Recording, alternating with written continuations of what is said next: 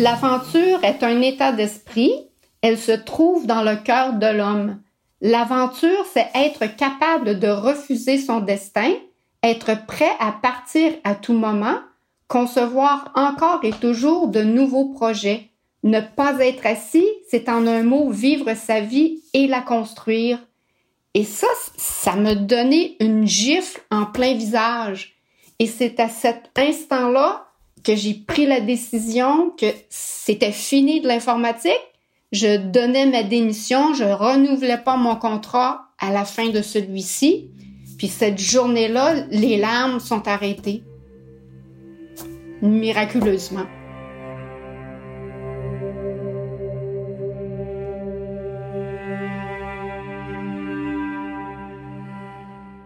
Bienvenue sur Canadair, le balado du Canada en France. Je suis Marie Cousin et je vous propose ici un vol un peu spécial, car ce n'est pas une, mais trois histoires que je vous raconte aujourd'hui. D'abord, il y a l'histoire incroyable de notre invité, que vous venez d'entendre citer Paul-Émile Victor. Après 23 ans de bons et loyaux services dans son entreprise, France Rivet a décidé de suivre sa petite voie intérieure pour se consacrer à sa passion, le Grand Nord et l'aventure. Elle ne le sait pas encore, mais elle vient aussi de sceller son destin à celle des communautés inuites du Nunatsiavut.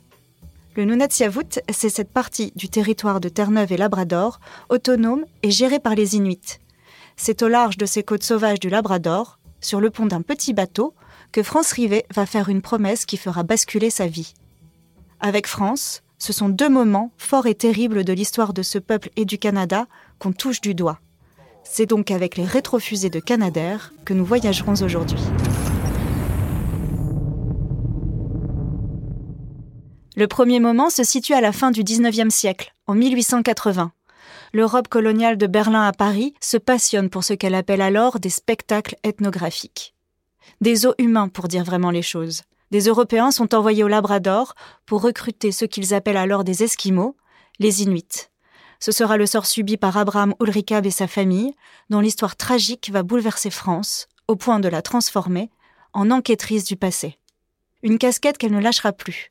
France est bien décidée à utiliser sa langue maternelle francophone pour faire parler les archives, connaître la fin de l'histoire, voire même pour aider à l'écrire un peu. C'est aussi sa langue française qui lui permettra de retracer les derniers moments d'un héros de guerre, le caporal John Shiwak. Cette fois, nous sommes en 1917. La Première Guerre mondiale ravage l'Europe et le Canada, sous commandement britannique, participe à l'effort de guerre. Le caporal John Shiwak a quitté sa communauté inuite pour rejoindre le régiment de Terre-Neuve et Labrador. Comme près de 70 000 Canadiens, il tombera au combat. Cela s'est passé à Manière, dans le nord de la France. Paré pour un voyage spatio-temporel avec notre enquêtrice, bouclez votre ceinture, c'est parti.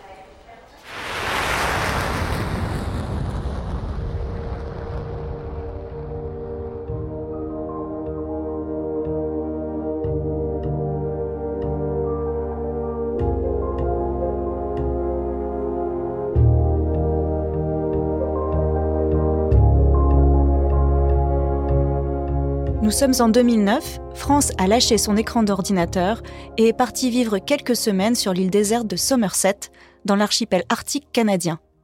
Le Grand Nord l'a attrapée et ne la lâchera plus. Quelques mois plus tard, elle embarque pour une croisière le long des côtes du Labrador et fait une rencontre décisive sur le pont du bateau. Ce monsieur-là, dès la première journée, je le voyais se promener sur le pont avec deux caméras autour du cou et ça m'intriguait qui il était. Mais un matin, on est arrivés face à face sur le pont du bateau et les deux, on avait la même tuque. Une tuque, c'est un bonnet de laine. On avait des tuques identiques. Je me suis dit, mais mon Dieu, faut qu'on se parle. Puis c'est comme ça qu'on a engagé la conversation. On a vu qu'on venait de la même région du Canada et lui était content de présenter, d'avoir apporté des livres qui parlait de l'histoire d'Abraham. Et c'est lui qui m'avait dit « France, il faut que tu ailles à la bibliothèque du bateau pour lire cette histoire-là. On s'en va justement dans les communautés d'où ces gens-là venaient. » Donc, c'est ce que j'ai fait. Je suis allée à la bibliothèque du bateau. J'ai emprunté le livre. Puis, on raconte l'histoire des Inuits qu'ils ont été recrutés par un Norvégien. Ce Norvégien s'appelle Johan Adrian Jakobsen. Nous sommes en août 1880 quand il arrive dans la communauté d'Hébron. Sa mission ? Recruter des Esquimaux, comme il dit, à exhiber en Europe. Mais l'accueil n'est pas vraiment celui qu'il espérait. Quand Jakobsen est arrivé, quand il est débarqué et qu'il a présenté son projet, les missionnaires, c'était « il n'est pas question qu'on vous aide à recruter des Esquimaux à l'époque. Il n'est pas question qu'on vous aide à recruter des Inuits, que personne de chez nous va être exhibé en Europe, ça ne se fait pas. » Donc, les Inuits eux-mêmes, parce que les missionnaires refusaient, personne ne voulait s'engager. Au XVIIIe et XIXe siècle, les missionnaires moraves, issus d'un courant protestant d'Europe de l'Est, ont ouvert 8 missions au Labrador, dont l'une à Hébron, la communauté d'Abraham. Et pour le père de famille, la situation n'est pas simple. Abraham, il était de foi chrétienne. Il avait été christianisé par les missionnaires moraves, donc il avait une éducation, il savait écrire, il jouait de la musique, et puis, mais il avait de la difficulté à faire vivre sa famille par les revenus qu'il gagnait de la pêche. Puis ça faisait un bout de temps qu'il implorait le Seigneur de l'aider à se sortir de la misère. Son père était décédé aussi récemment et il avait laissé une dette au magasin général et Abraham se sentait la responsabilité de rembourser cette dette-là. Donc, quand lui a vu un jeune Norvégien arriver à Hébron au Labrador, proposant de l'argent pour un emploi qui lui semblait relativement facile, d'aller démontrer sa culture devant les Européens, montrer comment il faisait la chasse aux phoques, comment il vivait. Donc, pour lui, ça semblait être la réponse du Seigneur à ses problèmes. C'était le Seigneur qui lui envoyait cet homme-là pour l'aider à mieux faire vivre sa famille. Donc, il a décidé de partir. Et il a aidé Jakobsen à recruter une autre famille aussi. Donc, ils étaient 8 en tout à partir pour l'Europe.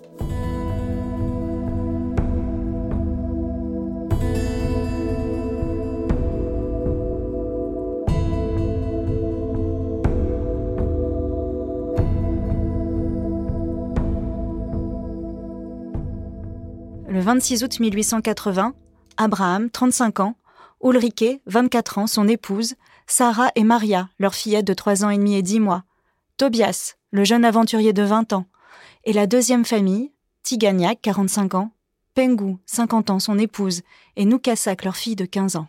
Tous embarquent sur la goélette Eisbar et arrivent à Hambourg le 24 septembre 1880. Abraham commence son journal. Abraham a commencé la rédaction de son journal quand il était à Berlin, donc environ un mois après être arrivé. Et la première chose qu'il dit, c'est « Mon doux, c'est donc pas beau ici à Berlin.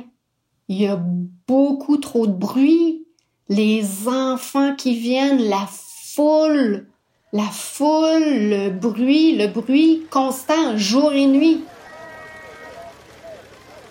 Le bruit de la rue, les chevaux, les tramways, les gens qui les regardent, qui veulent les toucher. Ça, il n'était pas habitué. Lui, il venait d'une petite communauté de 200 personnes, perdues dans les montagnes, sans aucun lien terrestre avec les autres communautés.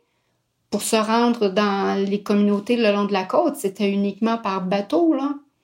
Puis d'arriver, il avait entendu parler de l'Europe par les missionnaires qui l'avaient éduqué. Donc, il avait entendu parler de Paris, de Berlin. Il savait où toutes ces villes-là étaient sur la carte. Et il avait la curiosité de les voir, ces endroits-là. Il avait aussi espoir de revoir certains des missionnaires qu'il avait côtoyés au Labrador, qui étaient repartis en Europe. Donc, pour lui, c'était l'aventure, mais je pense pas qu'il n'avait pas conscience de tous ces à côté-là, le bruit, juste les arbres aussi. Pour lui, la ville d'où il venait, Hébron, c'est en haut de la ligne des arbres. Donc, d'être au parc, puis d'avoir les arbres qui lui bloquent la vue, qu'il ne voit pas à perte de vue, ça l'incommodait aussi. Mais à quoi ressemblent les journées du petit groupe derrière les grilles de ce parc?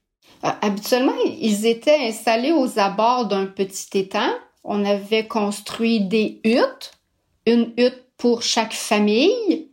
Puis, ils étaient arrivés avec tout leur attirail, tous leurs ustensiles de cuisine, tous leurs vêtements, les traîneaux à chiens, l'équipement de pêche. Puis, ils vaquaient à leurs occupations quotidiennes.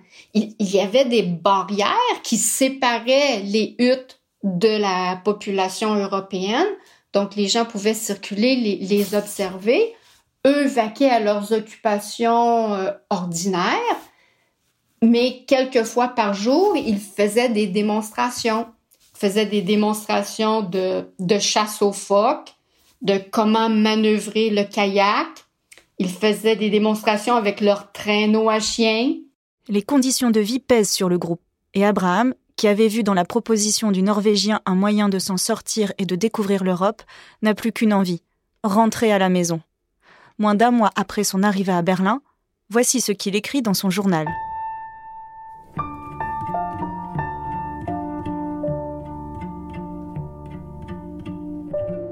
Un an a passé, c'est bien trop long, parce que nous voudrions rentrer vite dans notre pays, parce que nous sommes incapables de rester toujours ici. Oui, vraiment, c'est impossible. Après une première série de représentations à Hambourg, la troupe part pour Berlin, puis Prague et Francfort. Rendus à la mi-décembre, ils étaient à Darmstadt, en banlieue de Francfort. Et là, soudainement, la jeune fille Nokasak, de 15 ans, est tombée malade. Les médecins n'ont pas pu diagnostiquer ce qu'elle avait, puis elle est décédée. Le groupe a continué à Krefeld, à la frontière avec la Belgique. Puis là, c'est là qu'ils ont célébré Noël, 1880. Tout allait bien, mais dans la nuit de Noël, c'est Pengou, la mère de la jeune Nokassa qui était décédée, qui, elle, est tombée malade. Les médecins sont venus encore, puis on dit « Inquiétez-vous pas, pas de problème, c'est juste des rhumatismes. » Puis, mais 10 minutes après qu'il soit parti, elle est décédée. Pour le petit groupe, l'aventure européenne est un cauchemar. Exhibés, ils sont aussi rattrapés par les virus. Personne n'a pensé à les vacciner. Sarah, la petite fille de 3 ans, déclare à son tour les symptômes de la variole. Elle est hospitalisée, mais c'est déjà trop tard. Abraham est allé avec elle à l'hôpital. Ils ont été obligés de la laisser là-bas. Le groupe était attendu à Paris. Donc, le reste de la famille, le reste de la troupe ont pris le train pour Paris. Et quand ils sont arrivés le 31 décembre au matin, ils ont reçu un télégramme comme quoi la fillette était décédée à Krefeld. Ils ont été vaccinés tout de suite en arrivant à Paris. Ils ont été exhibés pendant 1 semaine au jardin d'acclimatation. Puis le 8 janvier, tout le monde a été admis à l'hôpital Saint-Louis, à l'unité des varioleux. Puis ils sont décédés au cours de la semaine suivante, un après l'autre. Abraham est décédé le 13. La dernière survivante, c'était son épouse, Ulrike, qui est décédée le 16 janvier. Donc leur aventure européenne avait duré moins de 4 mois. Cette histoire tragique, France la découvre à travers les yeux d'Abraham, en dévorant son journal dans la bibliothèque du bateau qui l'emmène le long des côtes du Labrador. Mais France reste sur sa faim. Il n'y avait aucun détail sur les événements qui s'étaient déroulés à Paris.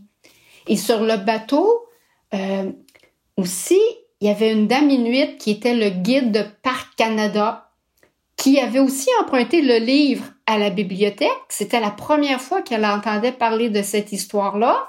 Sa famille venait d'Hébron, la même communauté d'Abraham, et elle portait le même nom que Nokasak, la première des Inuits à être décédée en Europe. Puis elle était vraiment choquée de ce qu'elle lisait, de ce qui était arrivé pour elle, c'était ses ancêtres. Puis, je leur ai fait la promesse que, puisque moi, ma langue maternelle est le français, que j'essaierais à temps perdu de trouver des informations sur qu'est-ce qui est arrivé à Abraham. Je me disais, si au moins je peux savoir dans quel cimetière ils ont été inhumés, ça donnerait aux Inuits d'aujourd'hui un lieu où ils pourraient aller se recueillir, dire c'est ici qu'ils sont, là. Cela lui prendra 1 an pour remonter la piste. Un premier article, un nom et enfin des rapports d'autopsie de l'époque, des textes évoquant des moulages de cerveau inuits et la conservation d'une calotte crânienne. France décide de tenter sa chance et écrit au musée parisien pour savoir s'ils ont toujours en leur possession ces restes humains. En moins de 24 heures, j'avais la réponse du Muséum d'histoire naturelle qui me disait « Bonjour Madame Rivet, on est désolé de vous dire qu'on n'a pas les moulages de cerveau, mais la calotte crânienne, oui, on l'a. Et nous avons aussi les squelettes montés des 5 Inuits décédés à Paris en janvier 1881. Ils m'ont donné les noms, les âges, d'où ils venaient. C'était un match parfait, là. C'était Abraham, son époux, sa petite fille de 13 mois, Tobias et Tigianiak le chaman. Donc, le menton m'a tombé au plancher et là, je tournais en rond dans mon bureau me disant « Mais qu'est-ce qu'il me dit?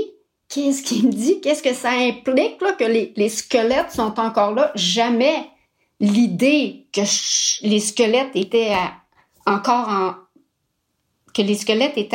Paris, ça m'était jamais venu en tête, là. Fait que j'ai pris un avion peut-être 1 mois plus tard et je suis allée rencontrer le monsieur qui m'avait fait cette belle annonce.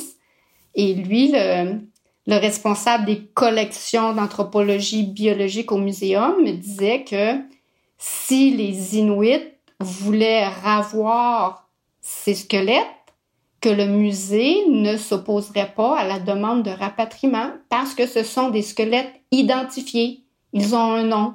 Les squelettes anonymes, leur politique est de les conserver, mais pour ceux qui sont identifiés, ça, quand le pays en fait la demande, ils vont les retourner. Mais moi, je pouvais pas faire cette demande-là, il fallait que ça provienne de la famille ou de la communauté d'origine. Alors pour France, a commencé une nouvelle aventure, avec les autorités canadiennes et avec la communauté inuite des descendants d'Abraham.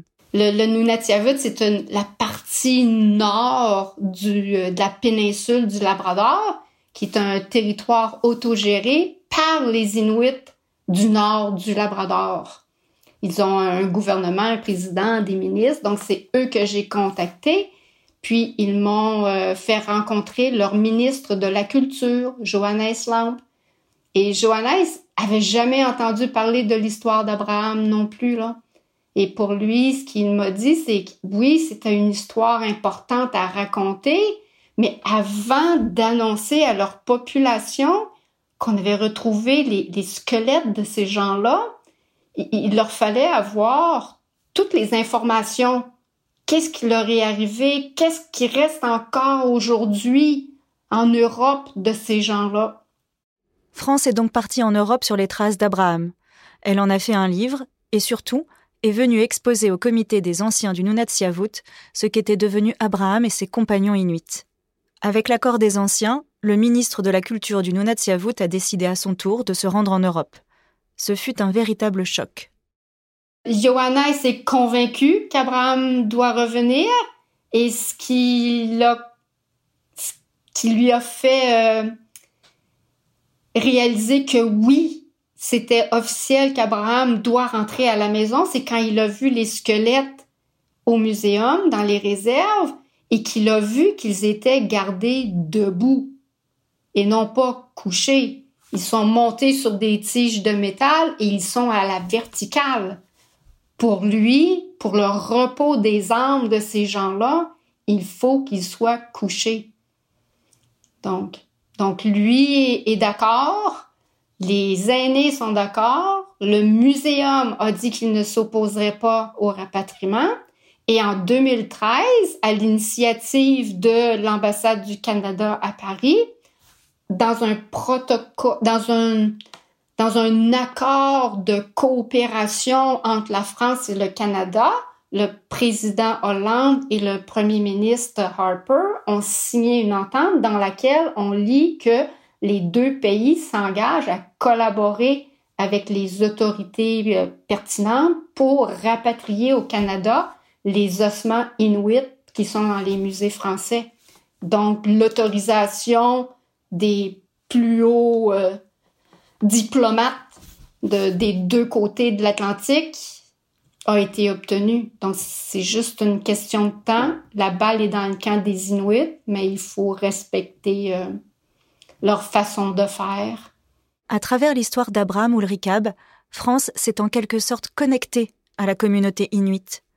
C'est dans l'avion qu'il emmenait à la rencontre des aînés pour exposer le résultat de ses recherches sur Abraham et les siens qu'elle est tombée sur un autre destin, celui du caporal John Shiwak.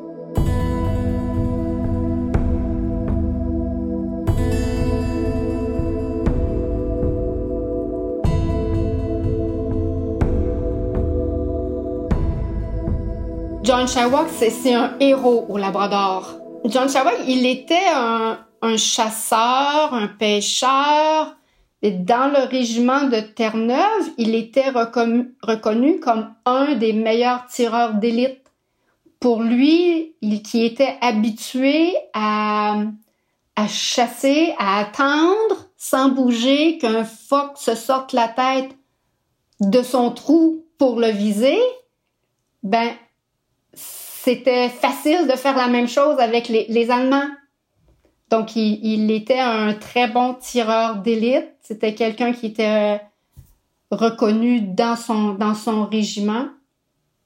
Et le fait qu'il soit jamais rentré à la maison et que le capitaine, à son décès, ait confirmé que oui, c'était un de leurs meilleurs hommes. Il a toujours eu cette aura-là de héros au Labrador. Mais personne ne savait qu'est-ce qui lui était vraiment arrivé. Il n'en fallait pas plus pour que France reprenne sa casquette de détective et qu'elle plonge dans les archives militaires. Armée de coordonnées géographiques, elle écrit au maire de Manière et lui raconte l'histoire de John Shiwak, tombé durant la bataille de Cambrai en 1917. En juin 2018, France traverse l'Atlantique et se retrouve dans le nord de la France. Avec l'aide de l'historien local Jean-Marie L'Arbre, elle retrace les dernières 24 heures du soldat inuit. Donc, quand je suis arrivée à Manière au mois d'août, j'ai été accueillie par M. L'Arbre et par M. le maire sur les marches de l'hôtel de ville. Puis avec M. L'Arbre, on est parti un après-midi complet à marcher. On a retracé les pas de John ces derniers 24 heures. Puis avec les coordonnées géographiques, M. L'Arbre était capable d'identifier où il avait été enterré. Et c'était dans un trou d'obus qui aujourd'hui se trouve sous le stationnement de l'école primaire. Et c'est lui, pendant qu'on était justement là, sur le stationnement de l'école, qui m'a dit « Mais France, pour nous, c'est vraiment spécial de savoir qu'un Inuit est parti du nord du Labrador pour venir libérer notre communauté, là. » Donc, si la famille le veut, il était prêt à faire des démarches pour demander qu'une plaque commémorative soit installée sur le mur extérieur de l'école. Et c'est comme ça que ça a commencé. Donc, au retour au Canada, mon rôle à moi, c'était de trouver des descendants de la famille et leur demander « Voulez-vous une plaque? » Et ça aussi, ça a pris quelques temps. J'ai rédigé un document qui expliquait tout ce que je savais dorénavant, les photos que M. Lampe m'avait données. Puis j'ai fini par trouver des descendants. Mais eux aussi, la réponse n'a pas été oui tout de suite. Il fallait qu'ils se rencontrent en famille. Il fallait consulter les autres membres de la famille pour obtenir un consensus. Et ce consensus-là a été obtenu en avril 2019. Sans l'arrivée de l'épidémie de Covid-19, la plaque aurait été installée en juillet 2020 sur le mur de l'école de Manière, en souvenir de John Shiwak et du sacrifice de tous ces Canadiens venus se battre en France. Je n'allais pas laisser filer notre invité sans lui poser les deux questions de Canadair. Je lui ai donc d'abord demandé de me citer une source d'inspiration. Si on reste dans le thème Inuit là, et d'Abraham, je vous donnerais le nom d'un duo de Yahi et Chelsea June qui forment le duo Twin Flames. C'est un couple. Lui est Inuit Mohawk. Elle est Cree algonquine. Puis les deux ont eu des vies difficiles, mais ils ont réussi à s'en sortir. Après s'être rencontrés et après avoir laissé la musique devenir leur passion, la musique et leur culture.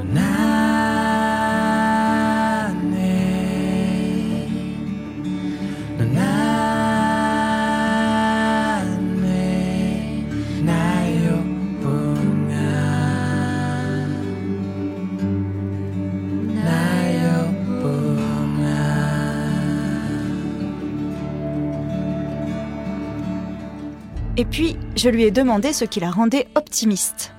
Encore sur la thématique des Inuits, ils regagnent de la confiance et de la fierté dans leur culture. Il y en a de plus en plus qui se réapproprient leur culture, qui veulent apprendre la langue. Puis il y a maintenant aussi deux écoles où les jeunes peuvent aller pour apprendre sur leur culture et pour être des gestionnaires de demain, là, mais avec les principes, les règles traditionnelles inuites. Merci France pour ces voyages dans le temps qui nous éclairent également sur le présent et l'avenir. Merci aussi de nous inciter à écouter peut-être d'un peu plus près notre petite voix intérieure. À bientôt sur Canadair.